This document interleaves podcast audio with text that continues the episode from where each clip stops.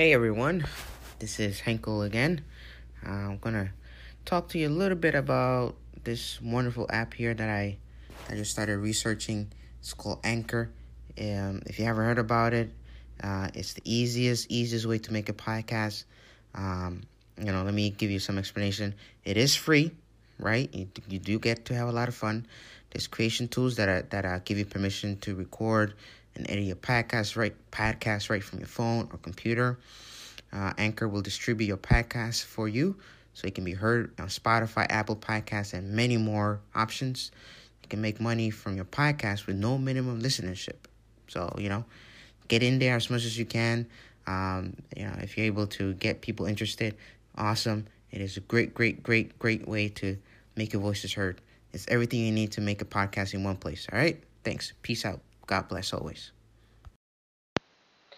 Hello, podcast fam. I hope uh, this episode is kind of catching you all very well and healthy and happy mood. And uh, I'm hoping all your dreams and aspirations are coming true. So in this episode, I'm going to talk about the I want to talk about social transformation and what has inspired uh, this topic has been um, pretty much everything that's going on. So we have it's COVID and um, social issues around racial justice and um, police brutality and um, unfunding the police and uh, the election, a bunch of stuff. And I think all of it has the or should force us to look at ourselves and uh, how we want to move forward as a society. So, um, yeah. So, I define social transformation as the process by which a person changes social standing of the parents into a socially achievable status for themselves. But another definition is about a large scale social change as in cultural reforms or transformation. Um, the, this first occurs with the individual and then with the social systems or system. The difference between individual and social transformation is that rather than looking at the at the inter, intergenerational changes or the measure of the, the changes in social status, which um, naturally occurs from parent to the children's generation, Social transformation is focused on how a person can change the class culture to which they are loyal to or they, they feel they belong to. Now, many experts see social transformation as something that requires interpersonal negotiation, since uh, it requires that the individual have their social position be held as true by others. There are uh, many examples of others not doing something until they see someone else do it. It is a reciprocal relationship in which individuals have to be accepted and correctly identified with the cultural expectation of the particular class that they are in or the field they belong to. So um, if you drive a certain car, shop at a certain place, or the activities you do with your children or put them um, or put them in for some, this is the only way that a person can move from their own ascribed status to a newly achieved status. Social transformation in this area requires a change in everyone's conscious. Uh, this includes local, state, national, or global. Um, this results in a reality being defined by consensus. So an example of social transformation is the Black Lives Matter movement, where there's consensus that police brutality and racial injustice are a problem. This often occurs by external forces at an, at, and at times intentional. Uh, scientific discoveries has forced many social transformations throughout our history. So do have religious, um, so has religion.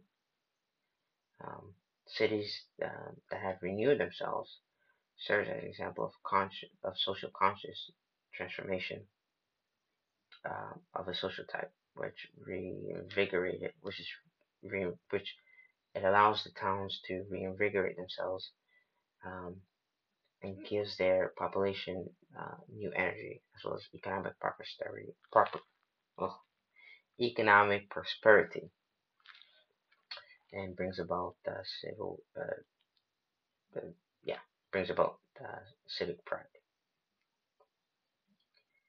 Um, so, some countries have achieved this intentional social transformation. One example is uh, the end of apartheid in 1994 in South Africa. Um, another one is the Cuban Revolution under Fidel Castro, or even currently the um, socialist regime in uh, Venezuela. So, um, Bryan Stevenson uh, is the author of Just Mercy, A Story of Redemption and Justice. In his book, he makes the case that it is distance, physical, social, and spiritual, from your neighbor that allows injustice to flourish.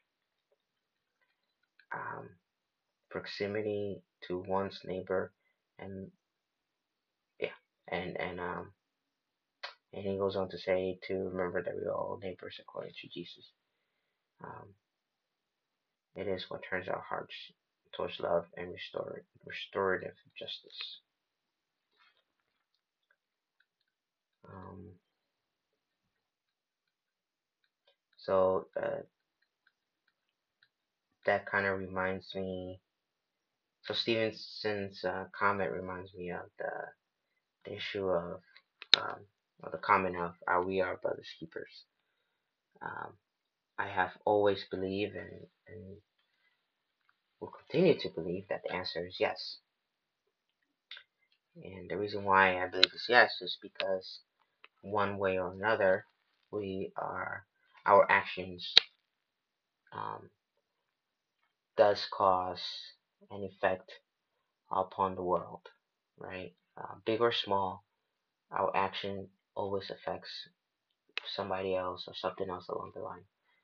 Uh, we live in one planet, we live in one universe, so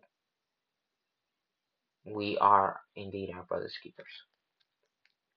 Um, so, um, I, I, had a colleague uh, who brought in the question of, well, um, who brought in the question of this idea of consensus. Um, because I had made a comment that in order for you to um, uh, validate yourself, right? It's okay for your, in order for your ideas, excuse me, in order for your ideas to be validated, it's okay for those ideas to be challenged.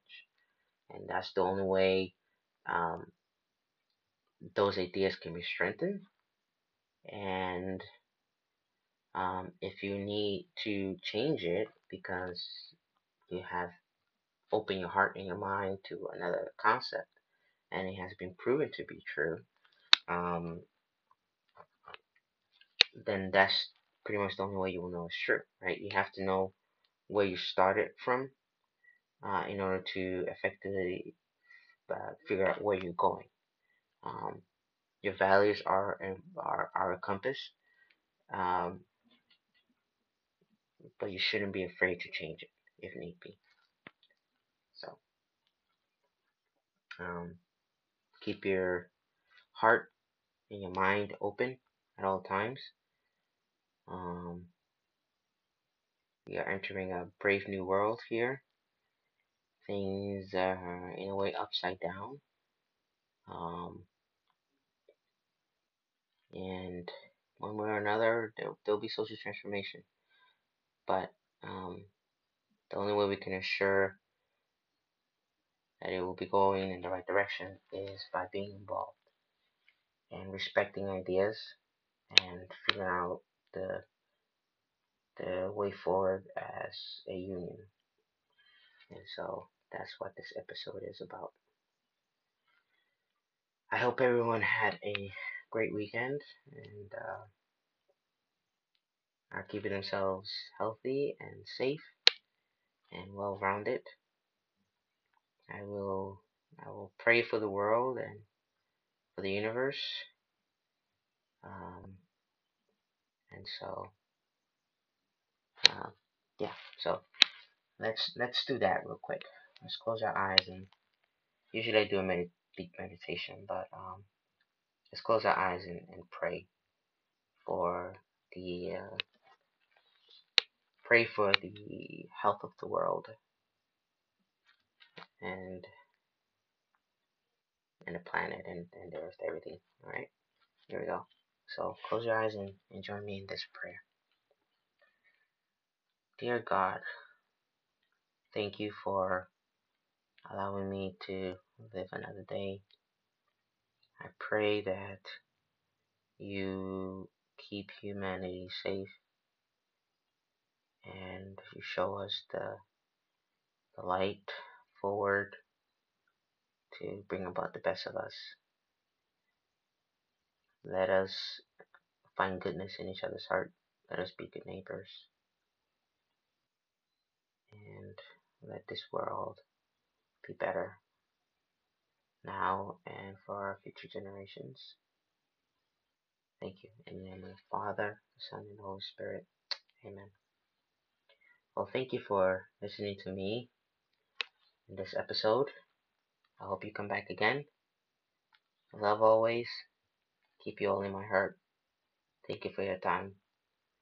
God bless.